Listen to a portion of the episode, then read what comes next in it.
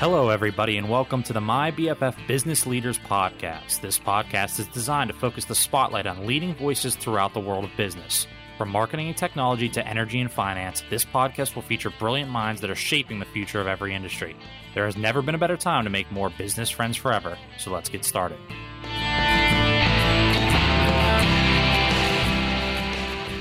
I, as a person of color in America, have parts of my experience that are significantly different than a white or Caucasian person in America has. And it's probably very ethereal to most Americans who are not black that there's this strained, um, not just adversarial, but disconnect, disconnected relationship between law enforcement and people of color for literally uh, fear of their lives. On this episode of the My BFF Business Leaders Podcast, we are joined by the COO of Keller Williams Capital Properties, Dontae Carroll. Dontae started out his career with REMAX and has worked in leadership roles with such well known real estate brands as Century 21 and Long & Foster. In his current role, he oversees the operations of eight offices and over 1,000 sales professionals throughout the Baltimore Washington metropolitan area. Dontae is a true leader that never stops adding to his own personal value proposition. Whether it's coaching, strategic planning, or business development, he continues to drive deep, long term organizational value that adds to the bottom line. A longtime friend and colleague of my BFF social founder, Matt Gentile, our special guest host for this episode. Welcome, Dontae. Super uh, excited to have you here today. Uh, you and I have known each other for, I don't know, maybe over 10 years now since our days at Realogy you know, what have you been up to? Tell our listeners a little bit about, you know, what your current role is. I, I've kind of studied a little bit on LinkedIn to get an update on where you've been, but uh, uh, please tell us for yourself. Well, Matt, thank you for the opportunity to reconnect. Um, certainly consider you one of um, my good friends that I've met along the way in this business, and I'm appreciative of a chance for us to have this conversation. Um, you're right; it's been roughly a dozen or so years, I think, since we first met, and um, lots has changed. I think in um, that time. Uh, last I left you in the, the Realogy world, I was the VP of the Mid Atlantic for Ops and Service. Um, went on to Long and Foster for seven years after, um, becoming the uh, regional manager and senior vice president for the Long and Foster Northern Virginia region, um, which at that time and, and, to this day is the largest, most profitable piece of the Long and Foster footprint. So, ostensibly running um, that portion of the business, which equated to back in 2018 uh, what would have been what would have been the ninth largest real estate company in the country um, if it were a standalone. Um, I decided to shun that opportunity um, and have nothing but good things to say about uh, the experience I had at LNF. However, the experience I would not have gotten there was the opportunity to become an equity partner in a firm that I was helping to build, unless I was willing to cough up um, money to Mr. Buffett at the tune of $285,000 a share, I believe is what Berkshire Hathaway trades at, somewhere in that neighborhood. Um, so came to KW um, Capital Properties, which is um, DC based firm, uh, eight locations, roughly a thousand agents, uh, 2.4 billion in sales volume, roughly five or six thousand, five and five thousand five hundred or so transactions um, at the end of 2019 got an opportunity to work, uh, get an opportunity to work with Bowman Menkiti, who has um, started with five agents um, 13 years ago and, and, built out a pretty sizable independent, uh, well, branded um, franchise uh, with KW. And I am now his his business partner and managing partner for the uh, the real estate operations um, and the ancillary services that we are building or have built around um, the business. So that sort of catches you up to where we are today and certainly looking forward to uh, um, having some robust dialogue with you. Yeah, yeah. So congratulations on everything you've accomplished since you know leaving the Century 21 and and, and Realogy uh, uh, brands. Um, you know, now that you're with KW, you know when when I was there, uh, KW was climbing. Um, you know, Century 21 at that point was the largest real estate franchisor in the world, and I think they they've been surpassed now, uh, unless I'm mistaken. And I don't I don't track this every day like I used to, um, but uh, it's my understanding that KW uh, has surpassed uh, that brand and and continues to grow. That is correct. Um, as of, of I, I want to say at the end of 2018, Um, KW was the largest real estate um, brand in the world.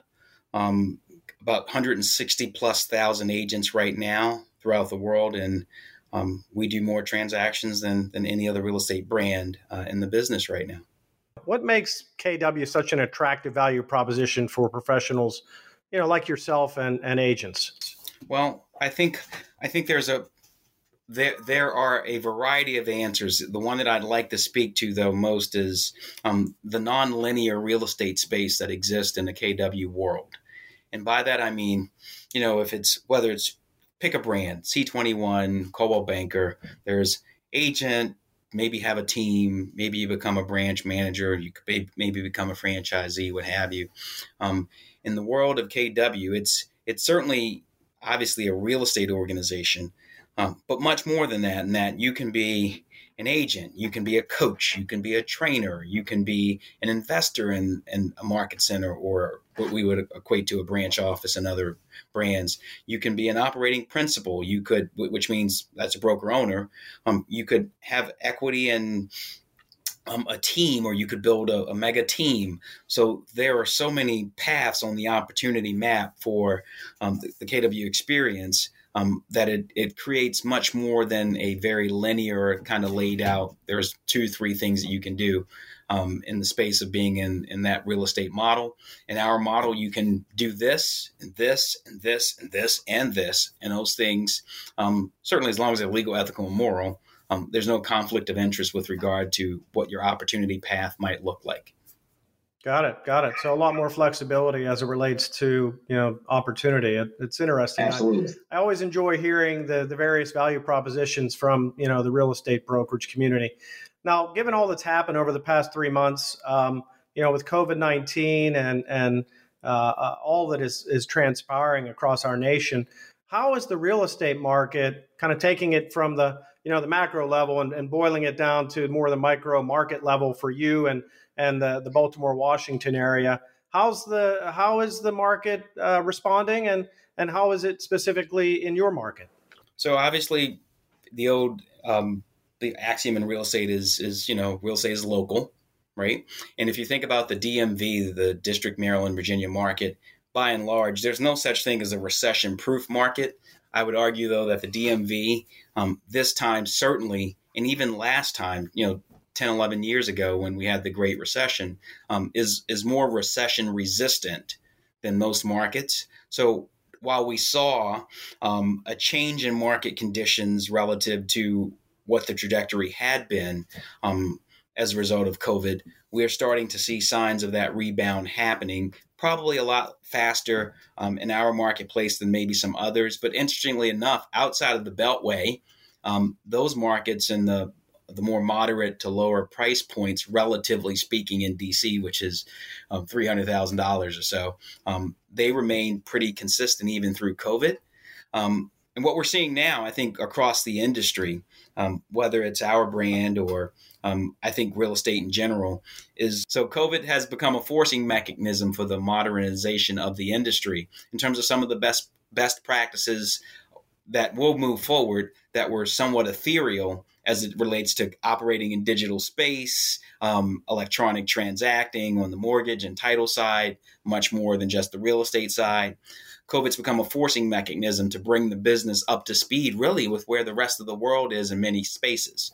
Um, so how I see the impact of this um, on what we do most um, on a on a macro on a micro level in, in our world is that now this is an opportunity for us to design to be the architect of what uh, a, a forward facing um, post COVID digital enhanced still physical experience of being an agent or a consumer looks like in the space of real estate and that's a pretty exciting place to be. It's scary because I, in, in some ways, because nobody's really figured it out.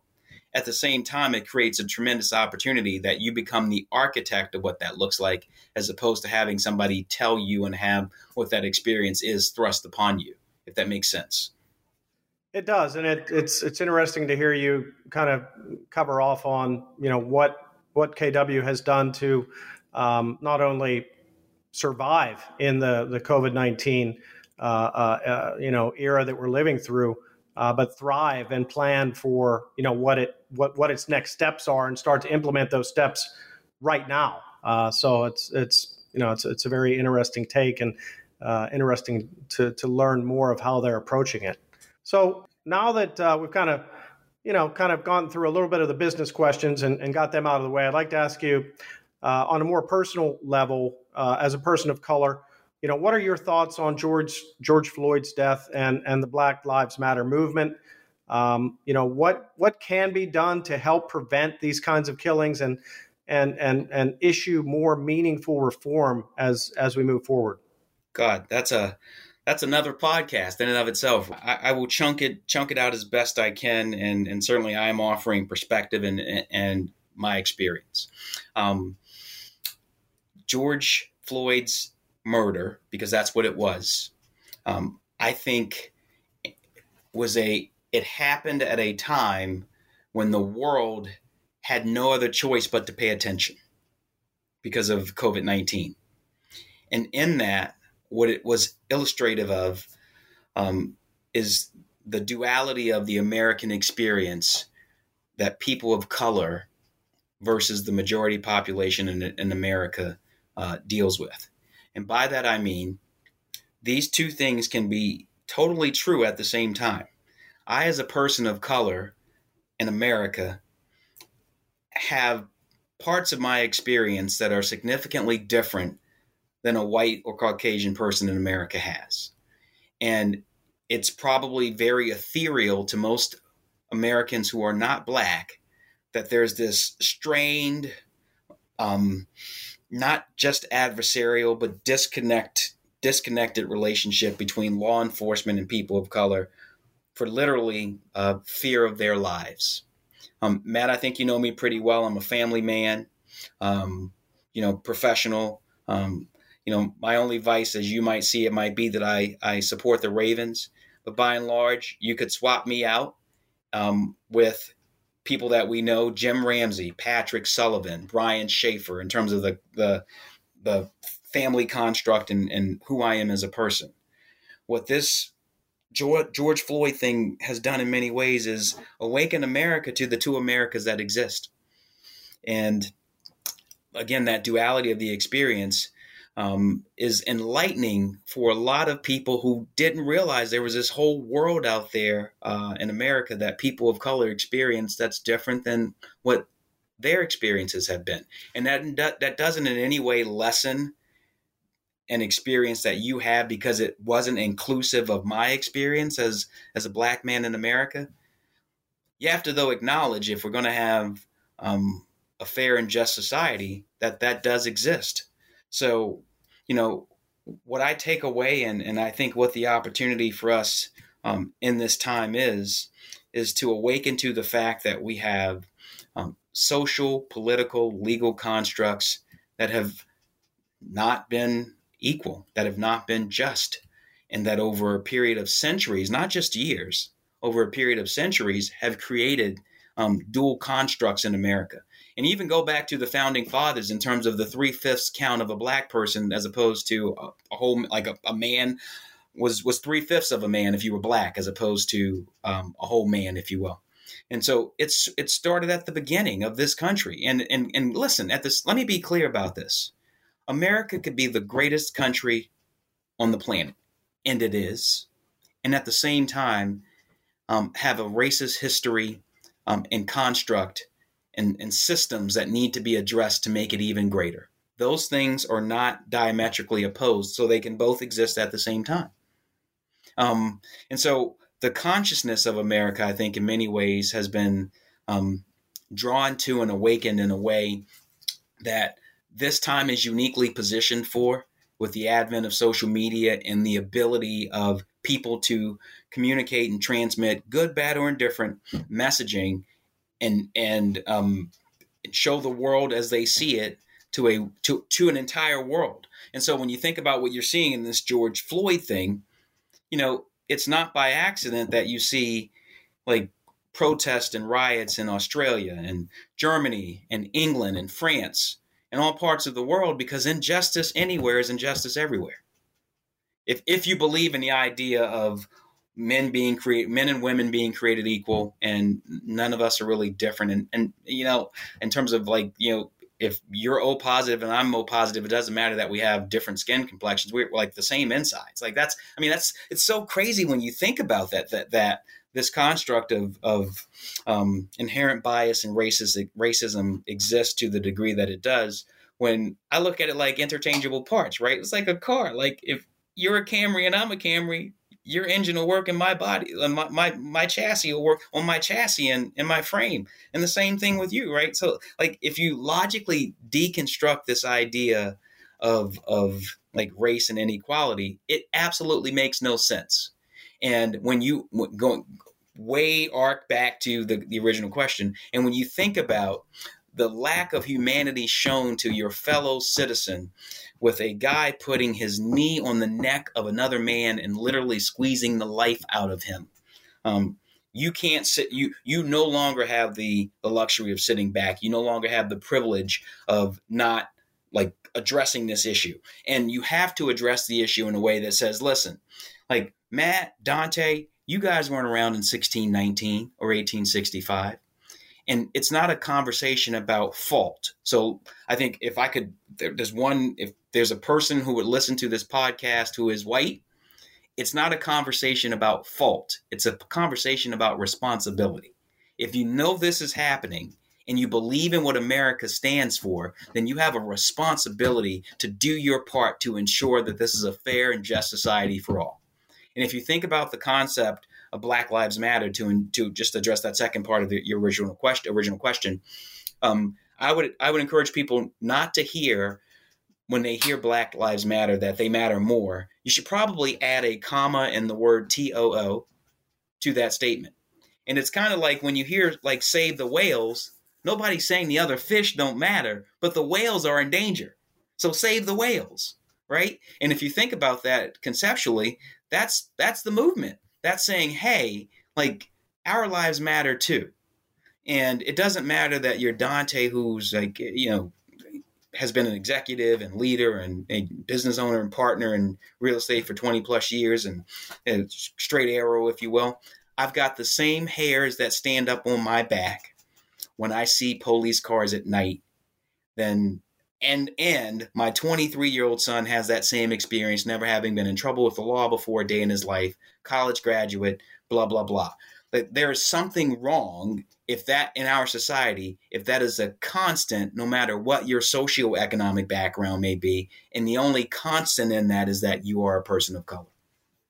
That's really strong. And thank you for sharing your thoughts and, and opinions on that. I'd say, you know, um, the only thing I would add is as a, you know, someone who grew up in the 80s and 90s, as a as an American, I always felt like a lot of these issues uh, had already been settled in the 60s, uh, in 70s. So, you know, the the things that we're seeing and experiencing and hearing and watching, you know, to me are uh, disappointing and, and and upsetting and a little bit uh, disconcerting. Um, I just felt like as a nation we had made a lot more progress than we're demonstrating. So um, I, I, just want to pause and, and, thank you for sharing, you know, your thoughts and experience, um, you know, with our listeners. I want to maybe dot that with one one slight pushback,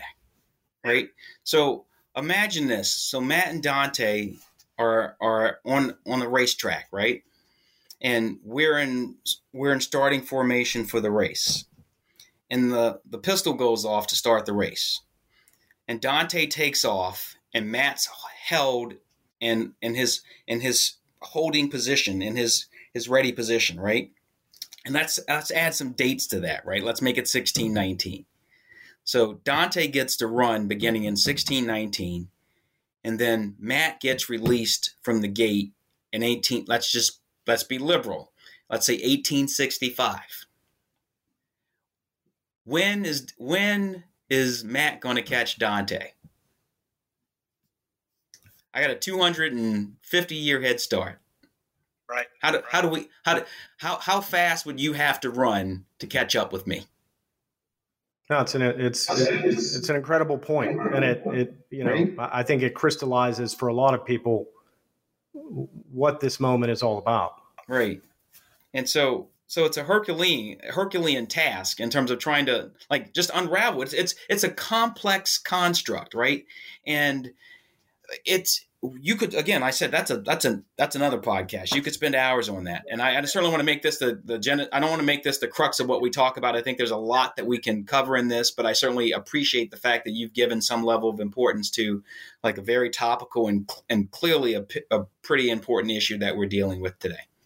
Yeah thank you. Um, so on that on that same vein um, what has uh, kw and, and their leadership done to respond to to the you know to to the moment? Well, I, I, think it was very interesting. Again, this is I'm not sure if I said this in the beginning, but this is my 20th year in real estate, and this is my fourth real estate organization. So I've been in the room with Dave Liniger, who founded Remax. I've been in a room with at the time that you and I shared Alex Perriello and Richard Smith, Richard Smith, um, in rooms with those individuals, right? Um, as part of an, a leadership team as part of that company. I've been in a room with Wes Foster, the founder of Long and Foster. Right. This is the first time I've heard the the leader at the top of the house of any real estate organization admit that there's a problem with racial disparity in this country, let alone say that there's a problem in real estate. So I think Gary Keller, to that end, recognizing the moment I took an awful chance, right? An awful, an awful, an awful. He took a he he, he rolled the dice, and and here's why I think it was an incredible roll of the dice. The issue wasn't going to be how the outside world of outside of KW responded to it. The issue was in your own house. There are some people who are going to vehemently disagree with you taking this position. Yet, this isn't a, a political issue. This is a moral issue and I think in the moment, he stood on his morality, he stood on his humanity, and he said, I, as the leader of this organization, can't idly stand by and allow injustice to occur and not speak up. And I thought, like for, for me, um, that doesn't solve the problem. Solve the problem. It's not a magic elixir by any stretch of the imagination. Yet it opens the door. So now we've got you know so, social equity ambassadors and, and there's going to be policy change um, as a result of folks having conversations about things that like i said before in 20 years in this business i, I didn't hear people even acknowledge you know and i've been like in, in full candor i've been in these rooms where i've been the only one who looks like me or one of the few who looks like me and like what I thought from the perspective of a person who lives this every day, who this is my this is not my existence, not just my experience. I don't think anybody's ever asked me from a leadership perspective. I don't think anybody's I I can't speak for what's in somebody's heart to say they didn't care. But if if their outward action is an indication of caring or not, the fact that they've never asked the question is an indication maybe that it wasn't important enough or they don't care enough to even have considered what it must be like for those those folks in the in the room well, not in the room because I'm usually the only one, been the only one there, but in the in the ecosystem of real estate or in the broader ecosystem of America, what your experience as an American of color must be. So I applaud Gary. That's a long way of saying I applaud him for going out and like beginning the courageous conversation rooted in morality and the stand that it's very hard to like it, what does it say about you if you have an issue with saying i want a fair and just society for all like, was that like what kind of what kind of person must you be if that's something that you can't subscribe to? So that's my two cents on that. Again, I haven't had a direct conversation with Gary Keller about it. I can only go by um, what he's shared with the KW family by way of his, his letter and his words um, on some leadership um, Zooms that we've had.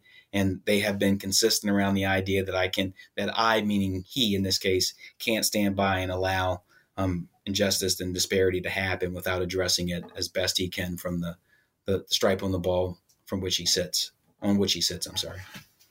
Well, thank you. Thank you for your perspective on all this. Having someone of your caliber weigh in on this subject, it's important. It's important for for me personally. It's important for the industry and and and for all of our listeners to to hear your thoughts. Now, while COVID uh, 19 and, and the BLM movement have been front and center in the public consciousness, uh, there's some other, you know, fairly important stories that are out there bubbling. Um, living in the Baltimore, Washington area and and having the misfortune of, of being a Ravens fan throughout, you know, it, how long have they been in the league? Three, five years? Um, now, just just tw- twenty some and a couple Super Bowls later. How do you manage the politics of dealing with uh, Redskin fans in in in in you know basically uh, one mega market that that you're operating in? Well, I am a I the red I sympathize with Redskins fans. I I appreciate much much like Steelers fans have past delusions of glory, rightly so, and what their past performance has been, right? And and every year they go into a season thinking that this will be that year, right? Yet, many cases it becomes an effort in futility. So while I am not completely agnostic to the the Redskins fans, I am certainly appreciative of um, like them circling the airport of success and not being able to land the plane for the last 20 years. I'm sure it's a delicate line you have to walk there on occasion. Uh, it absolutely.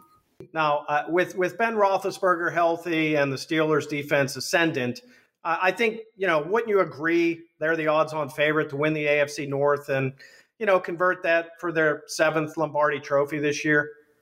I would agree with that if I were delusional, sure. Um, but if if they're going to win the Battle of Cleveland, you get my support. They, I mean, they could they could win that battle. I'm absolutely sure that they could they could be the champs of Ohio. Wow, wow. We you realize four of our our players or personnel are being inducted into the Hall of Fame this year, right? I think that's is that four more than the Ravens have. I'm not. No, they. I, no, they. They at least have one, but I think he was a Steeler, Rod Woodson. We got a couple. We we got a couple. But but listen, you said earlier that you're a kid of the '80s, and I think Janet Jackson had a song back then that that went along the lines of "What have you done for me lately?" Um, so so I just want you to think about that, Matt, in terms of your perspective on your team, and I appreciate your loyalty to your cause. I appreciate it. I, will I'll leave it at this, and and this is you know for the benefit of all of the AFC North. I'm we have possibly the greatest combination of quarterbacks leading each of our teams that the NFL has ever seen as we move into uh, 2020. So I, I, am looking forward to some very serious competition this season. If pray pray for there is one. Hey, I, I hope there is a season, and I don't know what Roethlisberger is like 47 now, so he might have a good year or game left in him, maybe. I don't know, but I, I appreciate the opportunity to compete. Come on, Tom Brady's got to be 65 now. Big Ben's like a you know a, a young millennial compared to him.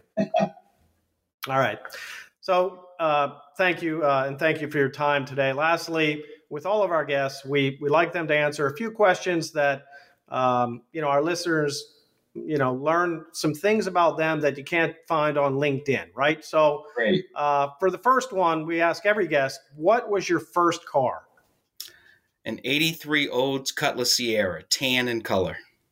Had no had no heat or ac um, and I, I thought i was the cat's meow because i wasn't catching the bus anymore that is a sweet ride right there yeah now, what uh, you know, what's now this is uh, for everybody that's kind of going through this COVID nineteen uh, stay at home uh, uh, pandemic. What are you currently watching on Netflix, and what series would you recommend to our listeners? Oh boy, I, I watch Little Fires Everywhere. That was probably my one of my surprise favorites of the pandemic, like watching Little Fires Everywhere. Um, the Messiah was also pretty good.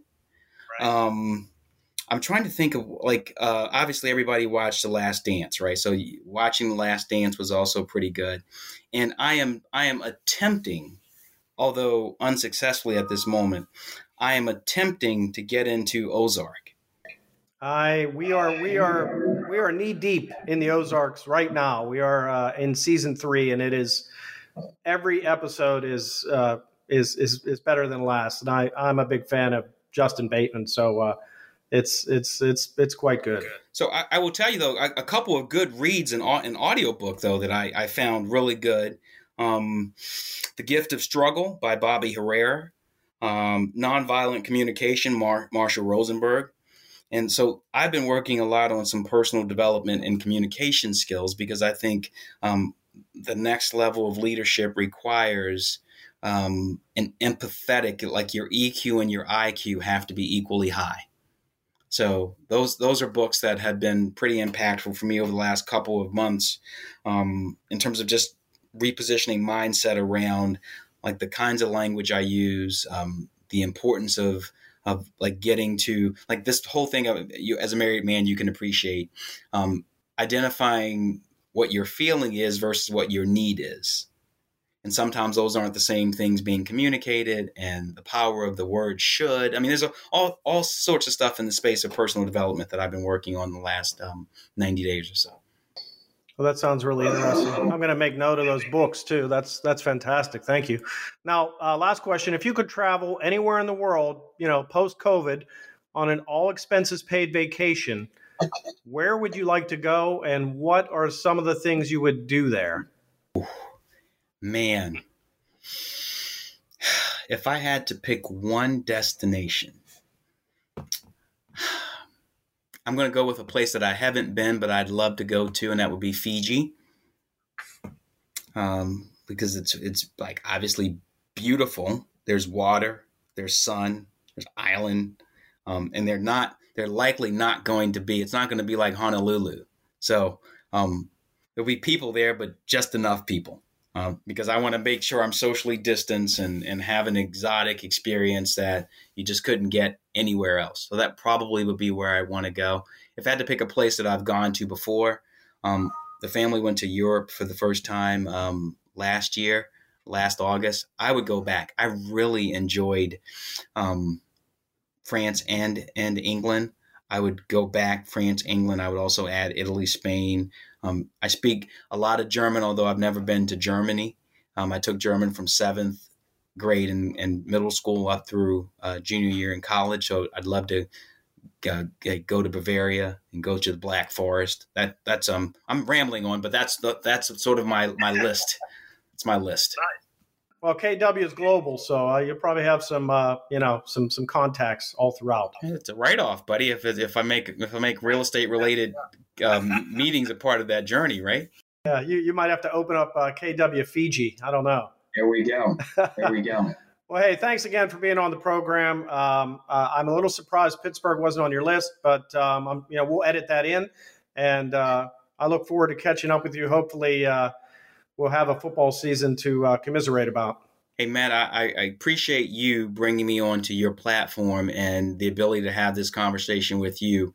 Um, I appreciate the one of the things that um, also I'd like to highlight, just for purposes of just letting you know a level of personal appreciation I have.